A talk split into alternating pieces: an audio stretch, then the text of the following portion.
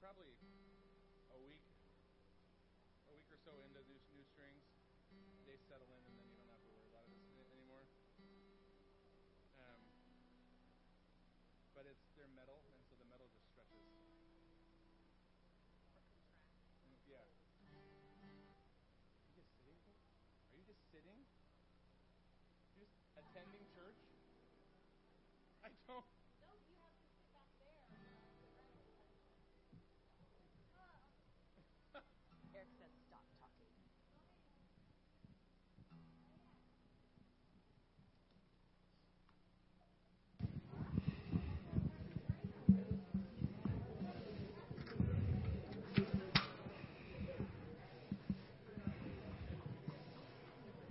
Well, good morning, everybody.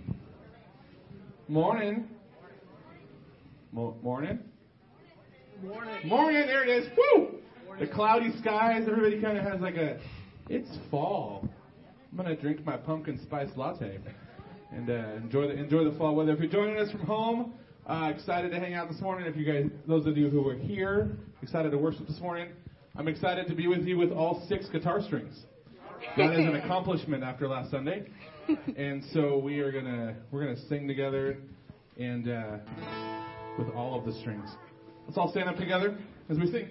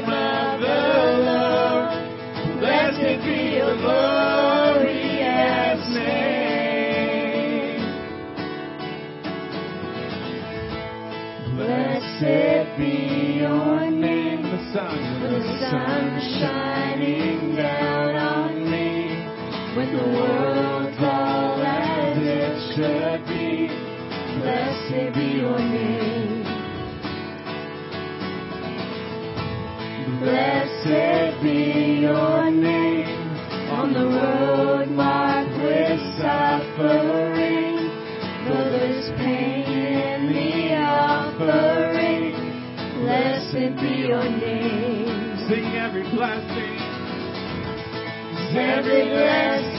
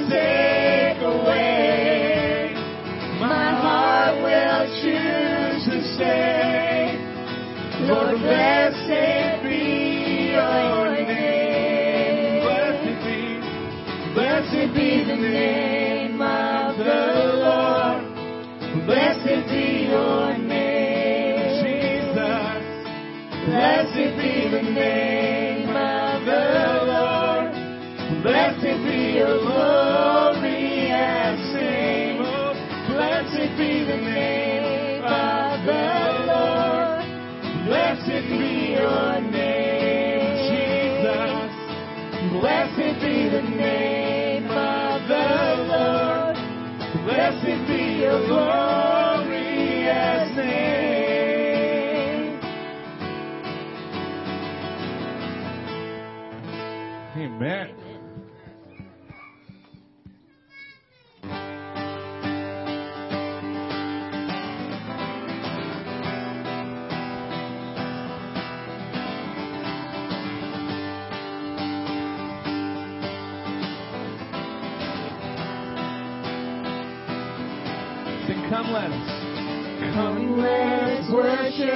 King.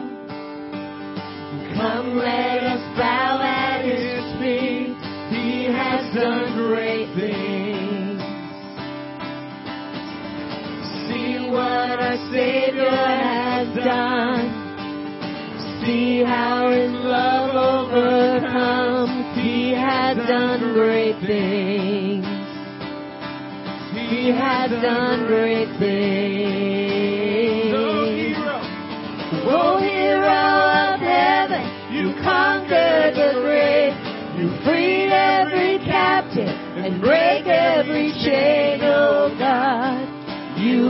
Done great things. We dance in your freedom, awake and alive. Jesus, our Savior, your name lifted high, oh God. You have done great things. You've been faithful through every storm. You'll be faithful forevermore. You have done great things. And I know you will do it again. For your promise is yes and amen. You have do great things. God, you will do great things.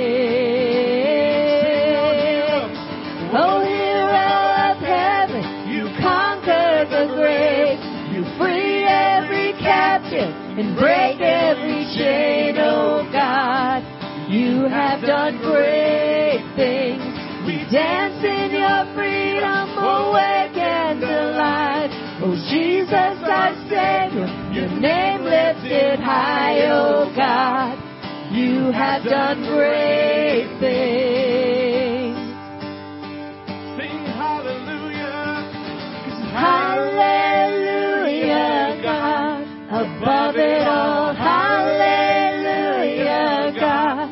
Unshakable, hallelujah, you have done great things.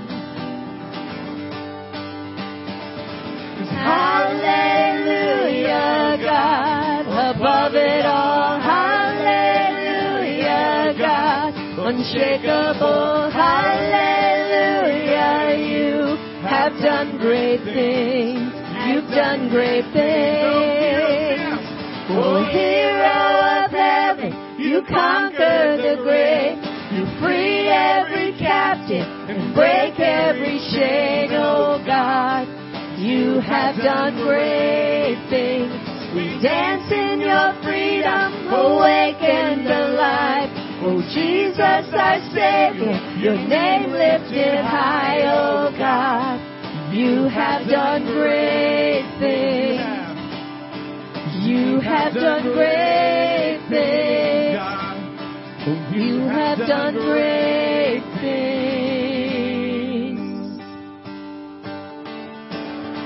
So hero of Heaven, you conquered the grave.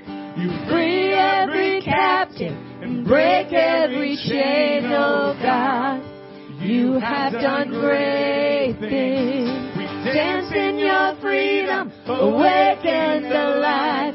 Oh Jesus, our Savior, your name lifted high, oh God. You have done great things. You have. Done great things. You have done great things.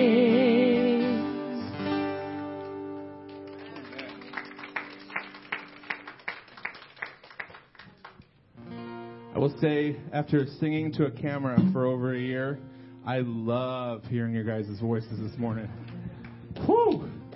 It's amazing when you're looking at that blinking light, how you're just hoping on the other side there's people singing. And um, standing here this morning, declaring that we worship a God who has done great things. Standing here this morning, declaring that even in the midst of craziness, we worship a God who has done amazing things. Um, sing the song together. Lord, I come.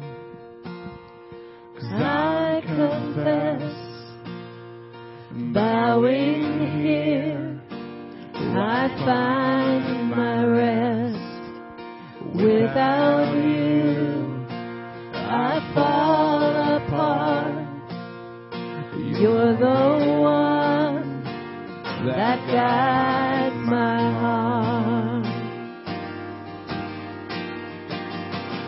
Lord, I need you. Oh, I need you. Every hour I need you. My one defense, my righteousness. Oh God,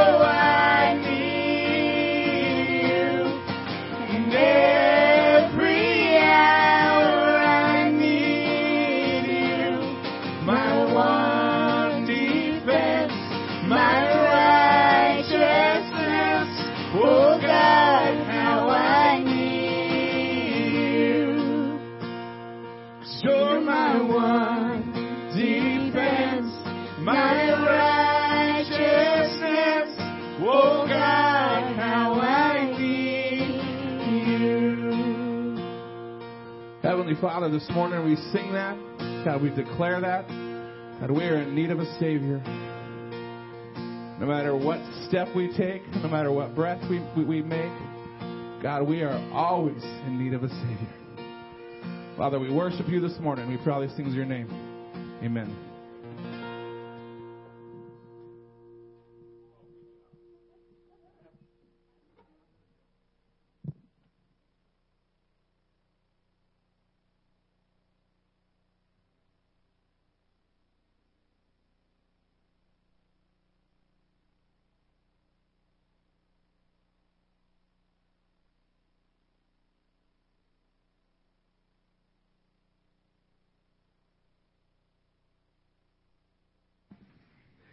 Can get this. Oh, here we go.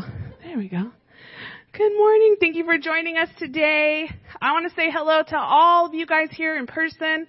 Just like Jason said, it's so good to like talk to real people, get a feedback, you know, instead of talking to the camera. But we also want to be, thank everyone who's watching us on Facebook and YouTube. And just thank you guys for taking your time out this morning to worship with us. And um, we want you to know that you are also a huge, important part of today. So um, we're excited to have all the kids here with us. If you don't know, every last Sunday of the month is Family Worship Sunday, where we invite the kids to stay with us in service. And as you can see, they serve and participate too. So it's a great day for you to be here. Welcome to Family Worship Sunday. So we as a church are committed to seeing every single one of our members serve, worship, grow, serve, and reach. And at SVC, we believe that the measure of a disciple is when they're serving in the areas of their giftings. Now, I see, I, I hear all the time, you know, I, I'm not that good at this, or I don't know this much about this. But let me tell you, the reality is, is that the Lord doesn't call the gifted. He gifts the called. Okay? And you're called. Every single one of you is called to be a light into this world, to serve with your giftings. And so, God used similar people in the Bible who had doubts. Did you know Moses had a speech impediment? And he was like, I can't talk in front of Pharaoh. And God said, I'll give you words. I'll make it happen. Right? Paul had killed Christians, but God didn't use, didn't look at his past. He looked at how he had gifted him and had him serve that way. So no matter what your areas of giftings are, we have room for you to serve. So you can check out on our SVC app areas for volunteerism, or you can talk to any of the leaders, and we'll get you totally plugged into an area that's perfect for you. I also want to talk about small groups today. Um, small groups, we have a lot of new small groups that are coming up in spring, and again, you can check out our SVC app. And I just want to tell you guys about the most amazing small group I was ever in. You know, small groups, they can r- literally change your life, and I'm proof of that. So when I was 19, I was at Bible college, and they had put us all into these small groups. They called them Koinonia groups or family groups. And it was so that you could get to know people at college. So I was there, and in walks, I mean, the most handsome guy I had ever seen in my life. And he had um, bleach tipped spiky hair with a orange visor, a Hawaiian shirt, and cargo shorts. And immediately I was like, okay, I got to meet this guy. So I walk up to him and I'm like, hi, I'm Kimberly. I'm part of your small group. And he was like, er, I'm here to learn about Jesus. And I instantly fell in love. And I want you to know that I grew up to marry that cool guy. And so a small group, not only will you meet Jesus at a small group, you for sure will. But it can change your life in other ways. You make connections with people that are similar to you, that have similar questions to you. Um, you make lifelong friends, and you can even meet your mate there. So sign up for a small group, and hopefully you'll have a testimony of a story just like I have. All right, a revival prayer is on May 2nd at 6:30 and we really want you to join us for revival prayer. It's such an amazing time for us to come together as a church and just agree on things, you know, to lift each other up, to pray for each other, to pray for our church and to pray for the community. And so if you've never been to revival prayer, you know, you don't have to come and pray out loud. You don't have to speak. You can just pray in your heart and agree with everyone. It's a beautiful time to come together. We want to invite you May 2nd, 6:30 here in the building. I'm also happy to announce that on May 2nd, we're going to be relaunching our children's ministry classes. And so we're super excited about that. Yes. I know. We have missed the kids, the teachers have missed the kids so much, and I know that your kids have really missed their special classes and their teachers. And so we are going to go forward with that in a safe way. We're going to social distance. Um, I don't want you to be worried about that. If you have any questions, you can come and talk to me, and I'll show you the room. And so we're really excited. May 2nd, we're going to start that again. All right. She made you breakfast. She made you lunch. She made you dinner. She made you do your homework. Your mom did so much for you, right? And so on May 9th, we're going to celebrate moms. We're going to join here at Solano Valley Church to recognize the women for who they are and what they've done. So whether you're a grandma, an auntie, a spiritual mom, I have so many spiritual moms here. You guys probably don't even know. Uh, you know, all of you amazing women, we're going to celebrate you for who you are May 9th. And this is a perfect time for you to invite someone. Another woman in your life has made a big impact. Invite them to come and be celebrated that day. We're also going to be doing a child dedication. So if you're interested in dedicating your child that day, um, you can email me and we'll get you all signed up for that. All right. Right now we have the honor and privilege of worshiping God through our tithes and offerings. And we believe that tithing is an act of worship because it honors and glorifies God. It gives us a chance to support the church's mission and of making disciples. And we get to participate in seeing people life change through obedience. So we want to thank you for giving so generously at SVC. And there are four ways for you to give to our church. You can give online at solanovalley.org backslash giving. You can give on the SVC phone app, just tap give. You can give by sending a check to 1307 Oliver Road, Fairfield, California, 94534. And you can text give to 707 883 3019. And you can also drop it into the offering box. There's a little um, silver slit at the back of the, right next to the office that you can drop it in. All right? So thank you so much for being generous givers. All right, you guys, you ready? Okay, I have my two amazing helpers here. I have, tell them your name. Elijah, Elijah Luke. and Luke, and they are so awesome. You guys know the Protovinsky boys, right? Yes. Okay. So, do you guys like to open presents? Yes. Of course, everyone likes to open presents, right? Okay, I want you to tell me what was the best present that you ever got. A lizard. Any, can anybody top that? I don't think so. Lizard? My Xbox. Ooh, an Xbox. Wow. Okay, so those are some pretty amazing gifts. Well, do you like to give presents? Yeah. You do? I love giving to the homeless and I love giving giving my family presents. Since he's my brother's name. yes, it's so exciting to to get presents. It's super exciting to give presents and to see the look on someone's face when you give them something that they really loved. And so, um, I brought a, a very special present for you for you guys today, okay? And I want you to open it. So go ahead and open this present. Okay. Gotta first take the bow off. Uh, okay. Okay. Now, it's just like a game where you have to use your hand. Okay. Try to gently get it. Get that. Okay. Oh, oh, oh, oh, oh. It's almost open. Somehow I don't think this is how they open presents on their birthday, do they? There you go.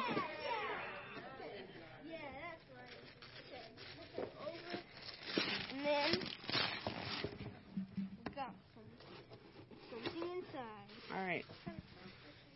There it is. Oh, okay. Show everybody what you got. All right.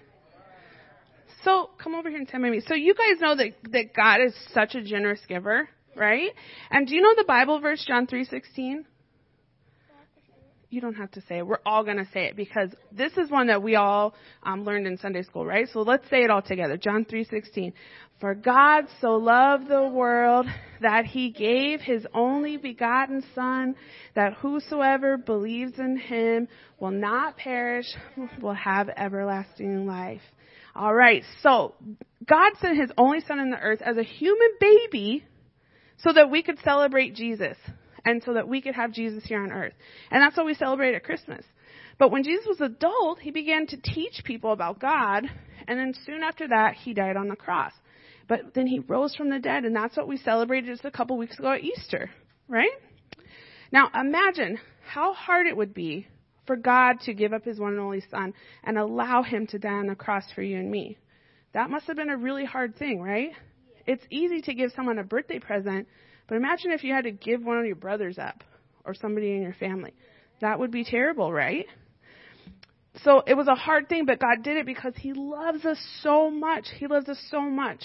He said that all we have to do is believe in Him and that we'll have eternal life in heaven with Him. Believing in Jesus is the only way that we can receive this wonderful gift. So I want to give you two a gift for helping today. And um, all you have to do is take it out of my hand. All you have to do is receive it. Just have to receive it. You can open it if you want. so all you have to do is receive it. And I want you to know, guys, yep, yes, delicious, right? I want you to know that all you have to do to accept Jesus into your heart is receive Him.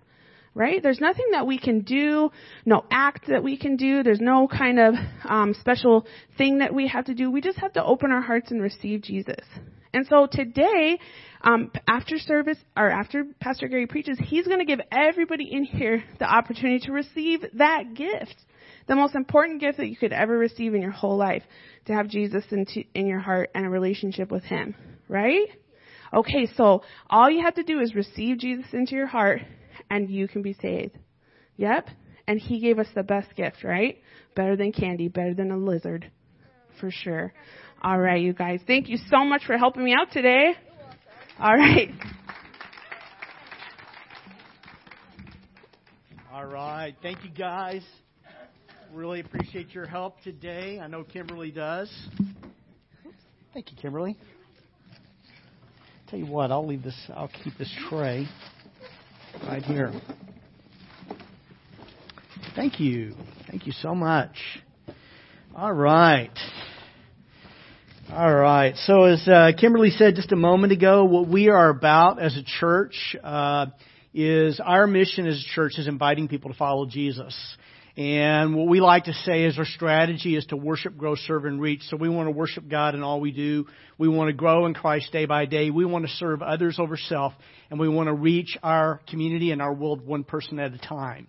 And, um, and, and uh, as again, I said, inviting our mission is inviting people to follow Jesus, and and and I want to talk briefly about what that looks like. Is that following Jesus looks like loving and serving like Jesus. It doesn't look like necessarily a lot of a church activity.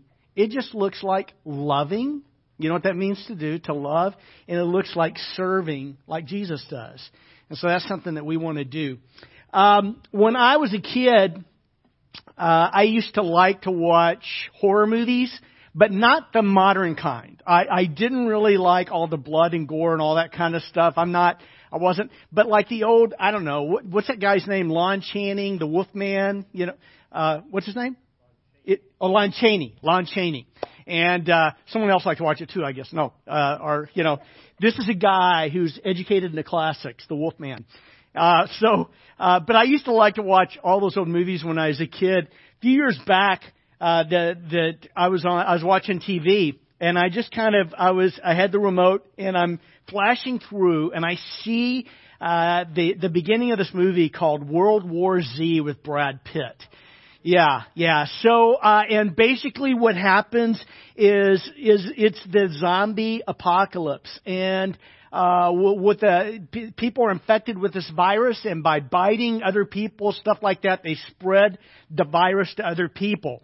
But Brad Pitt comes up with a fantastic, brilliant way of saving the world. He discovers that the zombies only attack healthy people. If a person has cancer or something like that, they won't, they won't attack them.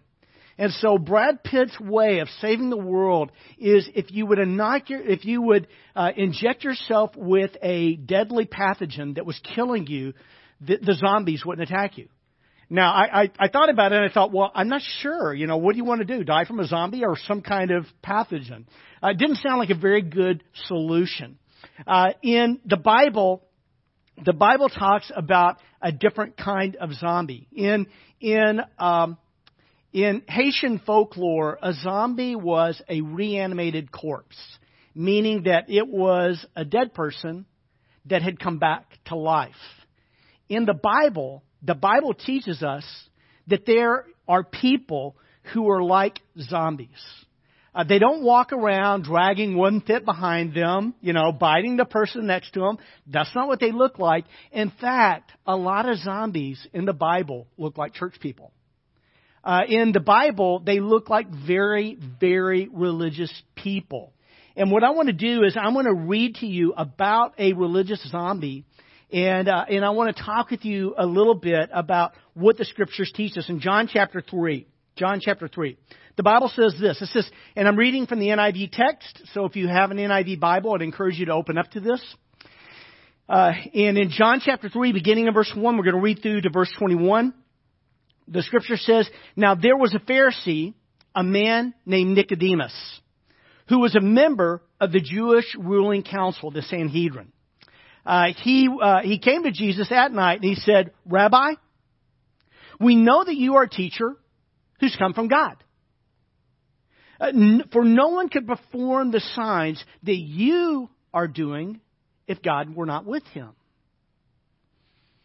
And Jesus replied, Very truly, I tell you, no one can see the kingdom of God unless they're born again. Uh, Nicodemus responds. It sounds confusing to him. He's, he's kind of confused by, you know, what does that mean? And so he says to Jesus, he says, How can someone be born when they're old? Surely they can't enter a second time into their mother's womb to be born. And so Jesus answers, and this is what he says Very truly, I tell you, no one can enter the kingdom of God unless they're born of water and the Spirit. For flesh gives birth to flesh, but the Spirit gives birth to spirit. You should not be surprised at my saying, You must be born again. The wind blows, Jesus says, wherever you wish it, uh, wherever it pleases. You hear it sound, but you cannot tell where it comes from or where it's going. So it is with everyone born of the Spirit. Now, I don't know if you're sufficiently confused here, but Nicodemus was.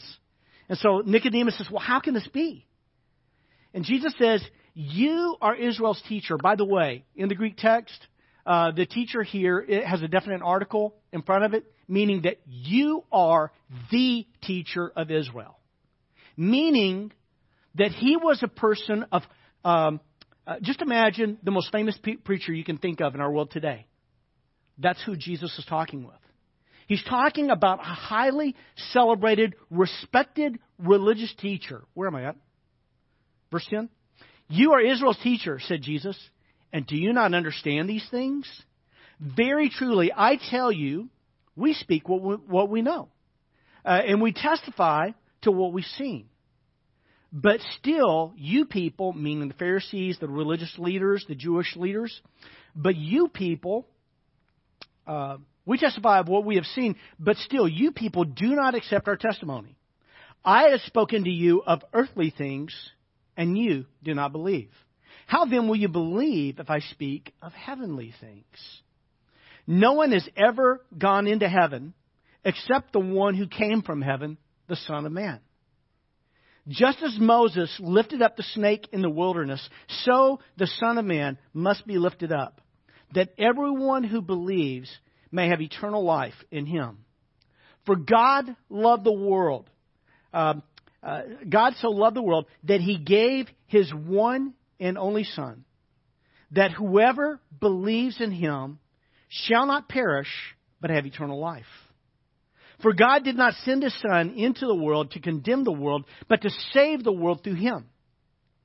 Whoever believes in him is not condemned. But whoever does not believe stands condemned already, because they have not believed in the name of God's one and only Son. This is the verdict. This is the verdict. The light has come into the world, but people loved darkness instead of, of, of light because their deeds were evil. Everyone who does evil hates the light. By the way, the light that comes into the world is Jesus. Everyone who does evil hates the light and will not come into the light for fear that their deeds will be exposed. But whoever lives by the truth comes into the light so that it may be seen plainly that what they have done has been done in the sight of God. Let's pray and then we'll dig into this text. God, you are great. You are awesome. You are good. You are holy. Uh, and what that means is that you must judge sin. But God, you are also gracious and you are merciful and you love sinners. And what you want to do is you want to save people. God, help us to better understand this text and apply it to our lives. And I pray this in Christ's name. Amen. A couple things I want to I want you to see in the text, but a couple things I want to talk about. Actually, I just kind of want to go back through the text a little bit and make a couple points if I can do that. Uh, because a lot of what Jesus says in this text sounds a little bit a little bit confusing. What happens is the story is basically this is that Nicodemus Nicodemus he comes to, to Jesus at night. Kind of a strange thought. Uh, why does Nicodemus come at night? By the way, in the book of John, uh, night almost has kind of a sinister tone to it. So it's kind of like whenever you hear night in the in the book of John, you should always hear the kind of sinister music playing in the background. All right. Uh, in this case with Nicodemus, and because later he, John's or Jesus is going to talk about how people love darkness instead of the light. But what the Bible tells us is that Nicodemus comes to Jesus by night. And, and I've heard a lot of different people offer a lot of different reasons why they think uh, that Jesus comes to, uh, or excuse me, why Nicodemus comes to Jesus at night.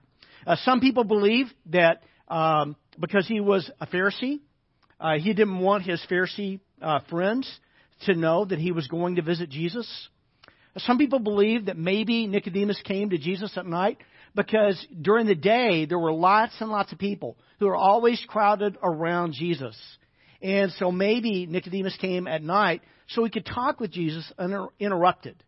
Uh, another guy, William Barclay, commentator, New Testament scholar, uh, he he observes that also that the uh, many of the scholars, many of the scribes of Jesus' day, actually believed that night was the best time to study the law. For whatever reason, Nicodemus comes to Jesus at night. And when he comes to Jesus, uh, he's, he's kind, he's polite. Uh, he addresses him as rabbi. And understand this, is that Nicodemus would have been a highly educated pers- person. He would have uh, been formally educated, but Jesus would have come from what most people would have recognized as the peasant class, meaning he didn't have the same formal instruction that Nicodemus had. And yet, when Nicodemus comes to Jesus, he addresses him as rabbi, a respectful, uh, a respectful address. And he says, We know you come from God. So Nicodemus saw in Jesus something different from the other uh, Pharisees. He says, We know you've come, uh, come from God as a teacher uh, for no one could do these signs that you do unless God is with him. Now, folks, if you're here today for the first time, what I have told our people is when you're reading through the Gospel of John, every time you come to the word sign in the Gospel of John, you should draw a little box around it.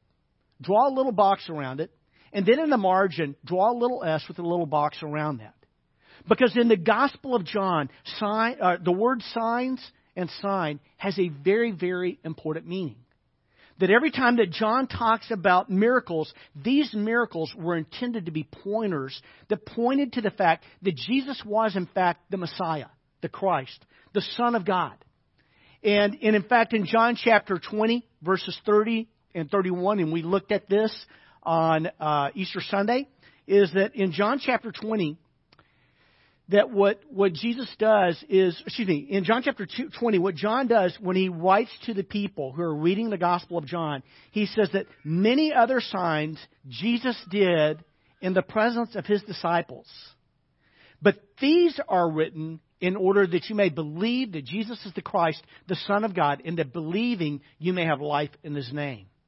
So the purpose of these signs in the Gospel of John is to point us to the fact that Jesus is the Messiah. He is the Son of God. And so when, when Nicodemus comes to Jesus, he says, No one could do these signs that you do unless God was with him. Now, what signs was Nicodemus aware of? Uh, perhaps he had heard about the sign done in miracle uh, when Jesus turned the water into wine. Uh, perhaps Jesus, excuse me, perhaps Nicodemus was referring to the signs uh, that uh, in John chapter 2, uh, when uh, Jesus was, or excuse me, was in, in Jerusalem. And in John chapter 2, verse 23, it says, Now, when he, Jesus, was in Jerusalem at the Passover during the feast, uh, many believed in his name, observing the signs which he was doing. So somehow, Nicodemus knew about these signs. He knew about Jesus. He knew about his teaching. And what he had done is he had come to Jesus to kind of find out for himself who is Jesus uh, and what should he think about Jesus. Verse 3, really fascinating because he, he comes to Jesus. He says, Rabbi, we know that you come from God because nobody could do these signs unless they were, God was with them. And it's almost as if Jesus just simply isn't even listening. And Jesus, what Jesus says to him is he says, I say to you, unless one is born again, he cannot see the kingdom of God. Now, now, I, I think if you've read the Gospel of John a few times, if you grew up going to Sunday school, you kind of read this, and it has, you just kind of let it wash past you. But imagine you had never heard this phrase before, born again. Imagine that you are an older man, perhaps in your 50s, and perhaps you come to Jesus and you're acknowledging that He is a teacher, and then suddenly what Jesus says is, You have no part in the kingdom of God. You will never see the kingdom of God unless you are born again. And folks, that is so important for you to hear this today that it is so important is that, that a lot of people who are Christians who've grown up going to church, we believe the message that you need to be born again is a message for all those people out there. But this message is for the people in here. That you, regardless of how religious you may think you are, regardless of how good you may think you are, regardless of, of uh, how much Christian activity you're involved in, you have to be born again. That, that part of what the Bible teaches us, and we see this here in, um, uh, we see it in a couple different places. Uh, we see it in uh, Ephesians chapter 2, verse 1, uh, where the scripture says this it, it, that Paul is writing to the church in Ephesus these people are Christians. And when Paul writes to them, he says this As for you, you were dead in your transgressions and sins. That for the person who does not know Jesus, for the person who has not put his hope, his faith, his confidence in Jesus, he is, she is spiritually dead. You're like a spiritual zombie. You're physically alive, but you are spiritually dead. And you are in the land of the dying, going to the land of the dying. Again, in Colossians chapter 2, uh, Paul again writes to the Christians in Colossae, and he says this When you were dead in your sins and in the uncircumcision of your flesh, God made you alive with Christ. See, that is what we need. Every one of us needs to be born again. Every one of us needs to be made alive in Jesus. Uh, there's a kind of a big word for, for this. It's called regeneration. Can you say that word? Regeneration. Say it again. Regeneration. Do not forget that word. Do not forget that word because that word is hugely important for you. That without regeneration, no one, no one sees the kingdom of heaven that this is a very important thing that happens to you in that moment of salvation. Is that you were once dead without Jesus. And what God has done is He has made you alive in Jesus. He has given you a spiritual birth in Him.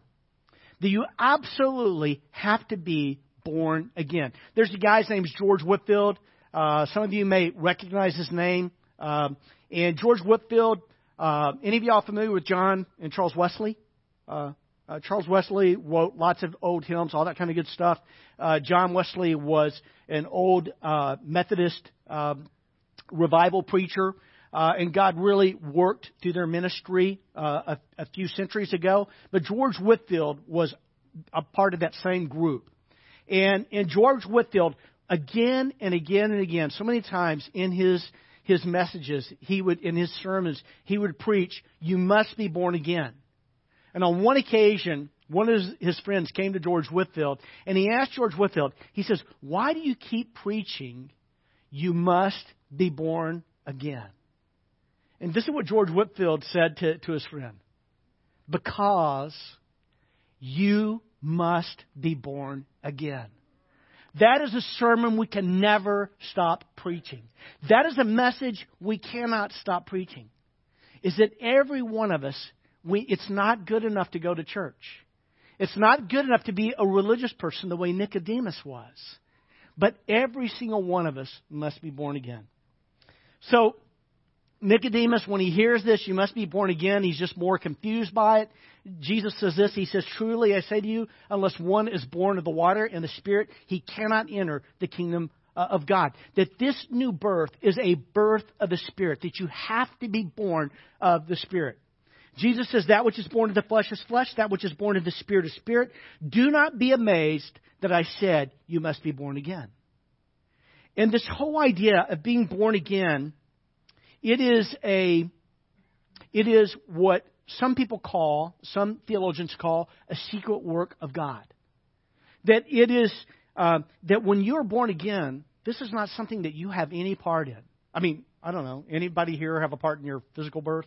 I, I doubt it. You know, I, I doubt if any of us had a preconception conversation with our mom and dad. Okay, uh, we really don't have a part in it. That our physical birth is the natural part of a man and woman coming together. And in our spiritual birth, and the whole point of this is this, is that a lot of us want to be able to contribute to our salvation. We do. That that is the essence of religion. The essence of religion is trying to make ourselves worthy of God's acceptance. We think if I can do this, do this, do this, do this, and we make a list. We put all these things on the list. Read my Bible every day. Uh, go to church every week. Don't yell at my dog. Don't yell at my cat and stop yelling at my kids. Uh, or at least yell less. And we make this list of things that we think that we can do that make us more religious. And the point is this is that we don't need a self-help message. We need a salvation message. That there is absolutely nothing, zero, nothing that I have ever done or ever can do. And there is absolutely nothing you have ever done or ever can do that adds to the work of Jesus. It is completely a work of God, salvation is, from beginning to end. So Nicodemus, somewhat confused, uh, and then what Jesus does is he changes his metaphors a little bit, uh, and and uh, what he does is he he, he begins to. Um,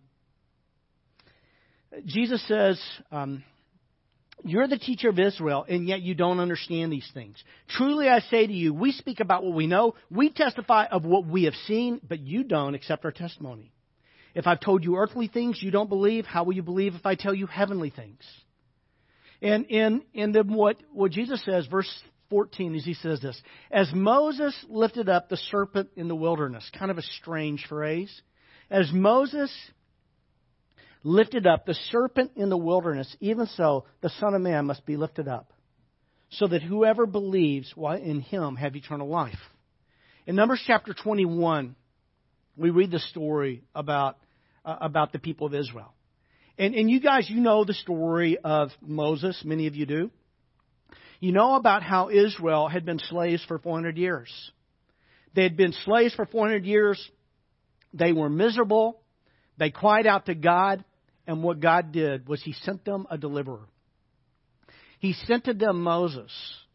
And, and what God did is He did all these miraculous signs. Remember the signs in John?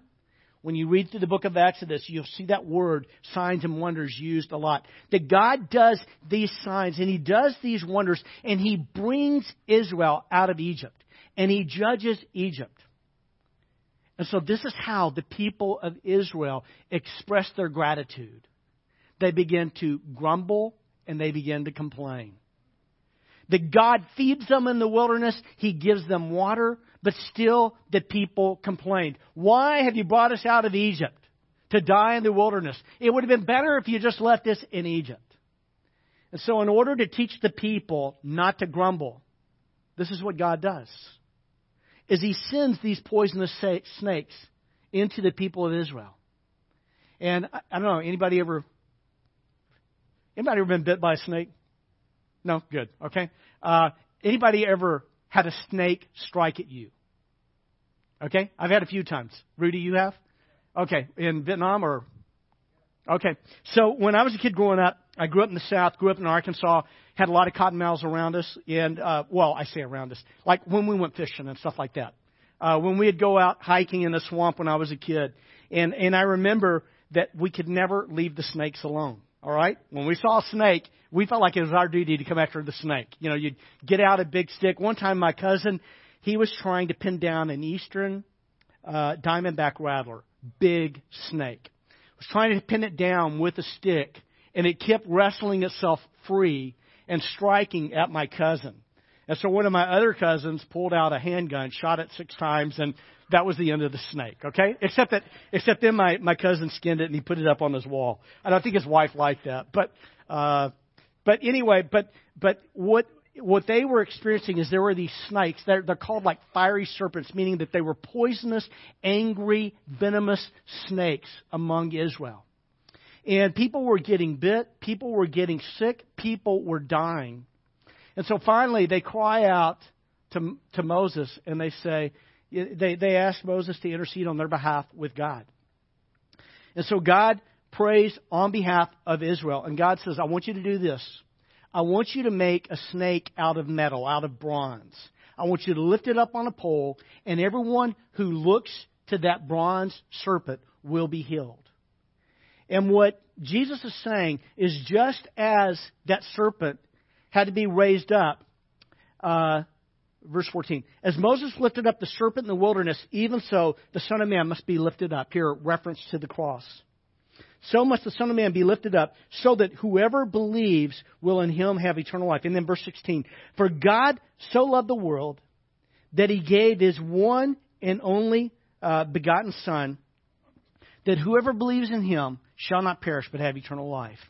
That you must look to the crucified Christ and believe in him for eternal life. That every one of us, we need to look to Jesus, we need to believe in him, and that is the only way any of us ever get to see uh, the, the, the kingdom of heaven. Real quick, let me tie this up and let me give you two points of application on this if I can, okay? Uh, first one is this. First one is this. A little Sunday school homework for you, okay? Uh, I want to encourage you to do this. If you have never memorized John 3.16, it's time to memorize it, okay? That every single person who is a follower of Jesus, I want to encourage you to know this verse where you could just you could you could share it at a moment's notice. All right? Let me explain to you why you need to know this verse. Why you need to know this verse. You need to know this verse. You need to own this verse in your heart. That God so loved the world that he gave his one and only Son, that whoever believes in him will not perish but have eternal life. But the reason I want you to learn this verse is that if you are a follower of Jesus, God has given you a mission. God has given you a mission. It's just like what, what uh, Kimberly said a moment ago. God hasn't called the gifted, He's gifted the called. God has called you to a mission field. And your mission and my mission is actually to invite people to follow Jesus. And what this means is that I really should care. I should really care about my neighbor who lives next door to me who doesn't know Jesus. It should really bother me that he doesn't know Jesus. I should really care about every person in my life who doesn't know Jesus. Now, I'll be honest with you. I think a lot of times we as Christians love to be around other Christians. And we like to kind of retreat into this little group of people who believe and think exactly the way we do. But, but as long as we're on this planet, God has given us a mission. And the reason that I want to encourage you to know this verse is simply this. In, in 1 Peter chapter 3, verse 15, the Bible says that it says this, it says, But sanctify, set apart Christ as Lord in your heart, always being ready. Always. When? Always being ready. And what that means is that every moment of your life, you're to be ready. But sanctify Christ as Lord in your life, um, always being ready to give a reason to anyone who asks you about the hope that you have in Jesus. And do this with gentleness and respect. God wants you and me to be gentle and respectful around people who don't know Jesus. He doesn't want us criticizing them for how they vote. He doesn't want us to criticize them for the kind of language they use when they're around us. What he wants us to do is show them the same love and grace that Jesus would. And he wants us to be ready. Because if that person ever comes to you and says to you, you know, Gary or, you know, any one of you, I see something in your life that I desperately need and want for myself. How can I become a Christian? Then you're ready. You are ready. And you can say this For God so loved, let's pretend my neighbor's name is Fred. That's not his name. His real name is Charles, but just kidding, okay? But, uh, but, but what you can do is you can simply say, For God so loved Charles, uh, which, you know, God so loved the world, which means God loved Charles, that he gave his one and only son. That's Jesus. He gave his son, that Jesus actually went to the cross for your sins and my sins. He gave his one and only son so that whoever believes in him will not perish, will not experience eternal torment, but will have eternal life. And, folks, it is that easy to point people to Jesus. It is that easy and every one of us needs to be ready, is that we need to be ready uh, to share with anybody who asks us. Second thing I want to do today, and I want to wrap this up with this, is that if you are with us today on Facebook, if you are with us today on YouTube, if you are with us here this morning, I know that the assumption is that you know that most of us already have some kind of a relationship with God. We've made some kind of commitment to Jesus. But my belief is you can be very religious, go to church all your life, just like Nicodemus, and not really be born again. Let me say that one more time. You can be very, very religious. You can go to church all your life. You can be a leader in your faith community. You can even, even be called teacher and not be born again. And today, I want to ask you the simple question Have you been born again? Have you been born again? Have you put your faith, your trust in Jesus? Sometimes people, they want to trust in their good works or we think, well, you know, I'm mostly good and Jesus is going to meet me three quarters of the way. No. No, that's not the way it is.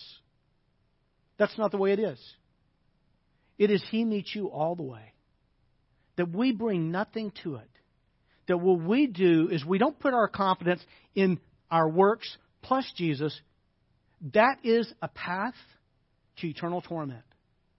But we put our faith, our trust in Jesus and in Jesus alone. If you have never never done that, I want to encourage you to do it today. And I do a variation of this prayer from time to time. By the way, praying does not save you, uh, but sometimes it can be good to articulate our heart, our mind to God in prayer. And so this is a real simple prayer, similar to what I prayed as a child. And basically, it, it, sounds it, it's this: it's, Lord Jesus, I've sinned against you. Is that true of anybody but me? Yeah, I've sinned against you. I, I've sinned against you. Today, I want to turn from my sin. That's what the Bible calls repentance. I want to turn from my sin. This is not a commitment to being perfect. But I want to turn from my sin and believe in you put my trust, my confidence, my hope in you. Uh, I believe that you are the Christ, the Son of God. I believe that you died on the cross for my sins. I believe that you were raised on the third day. I ask you to forgive my sin, to give me eternal life, and make me the kind of person you want me to be. Amen. Again, if you are watching from Facebook, if you are watching from YouTube, and this prayer expresses the desire of your heart, today, if a part of you, you're just not sure where you stand with God, and you feel like this prayer expresses the desire of your heart, I'm going to lead us in this prayer again. I'm going to say it a phrase at a time. And if you want to put your hope, your confidence, your trust in Jesus, I want to encourage you to do that. Don't be too embarrassed to put your faith in Jesus. And I'm just going to ask you to pray this prayer silently between you and God as I pray it aloud. Lord Jesus, I've sinned against you. Today I want to turn from my sin and believe in you. I believe that you are the Christ, the Son of God. I believe that you died on the cross for my sins. I believe that you were raised again on the third day. I ask you to forgive my sin, to give me eternal life, and to make me the kind of person you want me to be. Amen. Today, if you prayed that prayer, a couple things I want to say to you is this, okay? First thing is this that God has done a miracle in your life is the miracle of rebirth. That word regeneration, remember that? God has done a miracle in your life. You have been born again. This is what you need to know that in Christ, there's no condemnation. God has totally, fully, completely forgiven you of everything. In Christ, there's no condemnation. In Christ, nothing and no one can separate you from God's love. And in Christ, you are, according to the Scripture, a new creation. The old things have passed away. Behold, new things have come. What I would like to do is I would like to help you get off to a good start in your new life with Christ. Uh, a couple ways you can contact me is I'm going to encourage you, you, you can, my cell phone number, I've got this up here, 707-290-2485. You can either text me or you can call me. I welcome that. I'd love to talk to you more.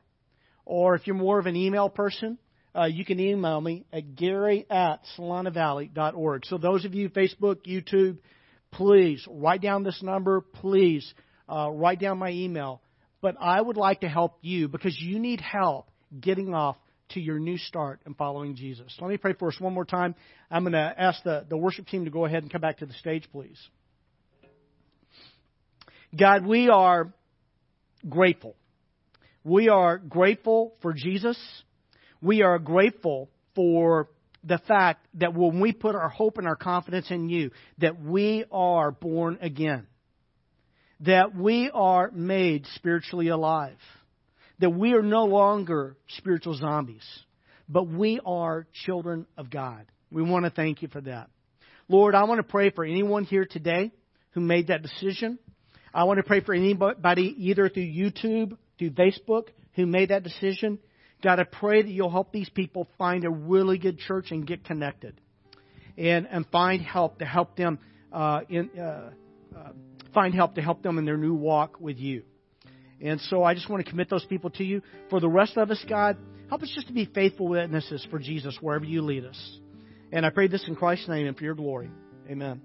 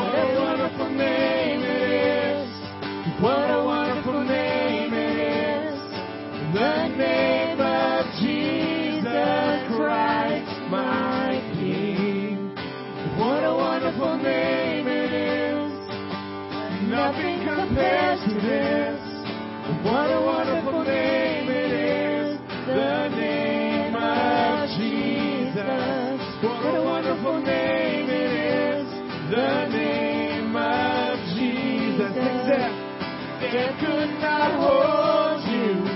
The veil tore before you. You silenced the boast of sin and grave. The heavens are roaring the praise of your glory.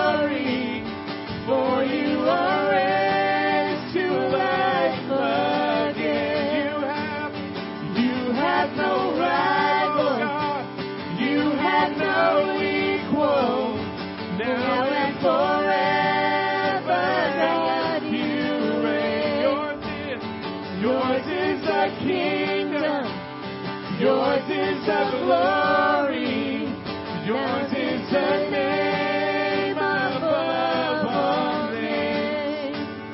Powerful name it is. What a powerful name it is. The name of Jesus Christ, my King. What a powerful name it is. Nothing can stand against. No, what a powerful name. The name of Jesus. What a powerful name it is. The name of Jesus. What a powerful name it is. The name of Jesus. Amen. Amen, guys. Thanks for hanging out this morning, and uh, we'll see you next week.